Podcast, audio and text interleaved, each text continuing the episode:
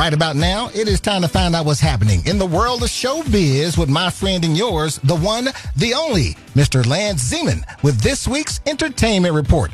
What's happening, Lance? Dookie, the Netflix film Silverton Siege is set to drop on Freedom Day, the twenty-seventh of April, to the streaming giant's subscriber base of around two hundred twenty million users.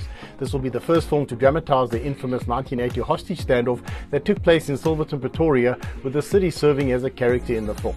This is not a political documentary film, but rather an entertaining heist film with global appeal, using the origin story of the Free Mandela movement as a punchline. Mandla Dube directs the movie, which can be seen as the second part of his series titled Legends of Freedom, the first being his twenty sixteen effort Kalushi, leaving just the Rivonia trial left to be turned into a film. Dube had previously studied under the writer of the Al Pacino heist classic Dog Day Afternoon.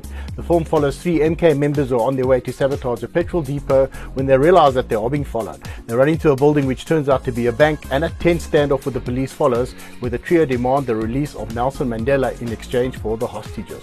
The picture stars Tabo Rametze, Noctolo Glamini and Stefan Erasmus as the freedom fighters, with Arnold Fossler on board as a police officer and Shane Wellington as a hostage in the bank. That's right, the Duke is now a bona fide movie star. And that's all I got for you this week. Nothing left to say except happy birthday, Dookie. Hope it's a good one. All right, buddy. Thank you so much, Lance. That was Lance Zeman with this week's entertainment report. You've been listening to another episode from the Solid Gold Podcast Studios.